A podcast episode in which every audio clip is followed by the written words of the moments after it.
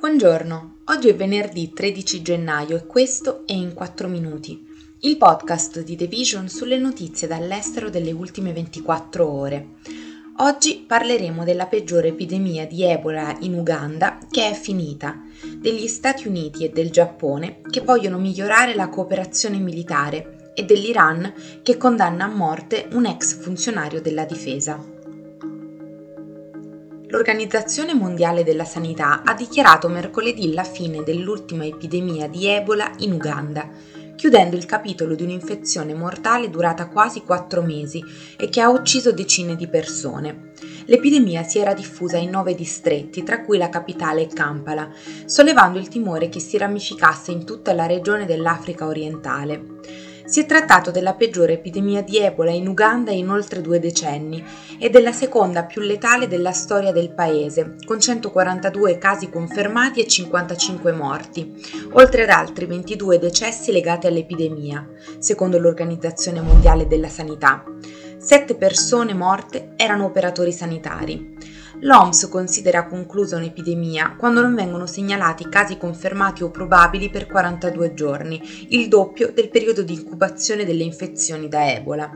La risposta all'epidemia è stata ostacolata dai ritardi nell'identificare e rintracciare il primo caso, oltre che da una diffusa disinformazione tra la popolazione sui pericoli e perfino sull'esistenza del virus. Inoltre, le autorità hanno inizialmente esitato a imporre un blocco nell'epicentro dell'epidemia, nell'Uganda centrale, temendo che qualsiasi restrizione avrebbe influito negativamente sull'economia e allontanato una popolazione già irritata per le precedenti rigide chiusure dovute alla pandemia di Covid. Funzionari statunitensi e giapponesi hanno dichiarato mercoledì che le due nazioni amplieranno la loro cooperazione militare, migliorando anche la capacità di attacco missilistico del Giappone e rendendo l'unità dei Marines statunitensi nel paese più flessibile per eventuali combattimenti. I cambiamenti arrivano mentre entrambe le nazioni percepiscono un comportamento più minaccioso da parte della Cina e della Corea del Nord, oltre che dalla Russia. Questi tre paesi hanno una partnership pluridecennale che hanno recentemente riaffermato in vari contesti, nonostante la condanna alla Russia da parte di molti paesi per la sua guerra in Ucraina. Anthony Blinken, segretario di Stato americano, e Lloyd Austin III, segretario alla difesa, hanno incontrato i loro omologhi giapponesi a Washington per discutere di questioni di sicurezza e di altro tipo, mentre il presidente Biden e il primo ministro giapponese Fumio Kishida si incontreranno a Washington oggi. Austin ha anche elogiato la decisione del Giappone di aumentare la spesa militare annuale. Il mese scorso l'amministrazione Kishida ha pubblicato una nuova strategia di sicurezza nazionale in cui il Giappone si è impegnato a spendere il 2% del suo prodotto interno lordo per il bilancio annuale della difesa, un aumento sostanziale che lo pone in linea con lo standard stabilito dall'Organizzazione del Trattato Nord Atlantico. La magistratura iraniana ha annunciato mercoledì che un ex viceministro della difesa è stato condannato a morte con l'accusa di spionaggio per la Gran Bretagna, dove ha vissuto per un decennio come cittadino con doppia cittadinanza.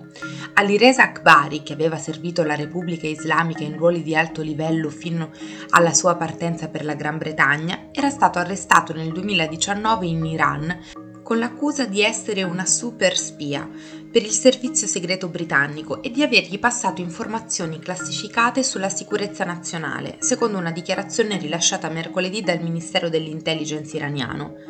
La notizia di un doppio cittadino a rischio di esecuzione giunge in un momento di forti tensioni per il governo iraniano sia all'interno che all'estero.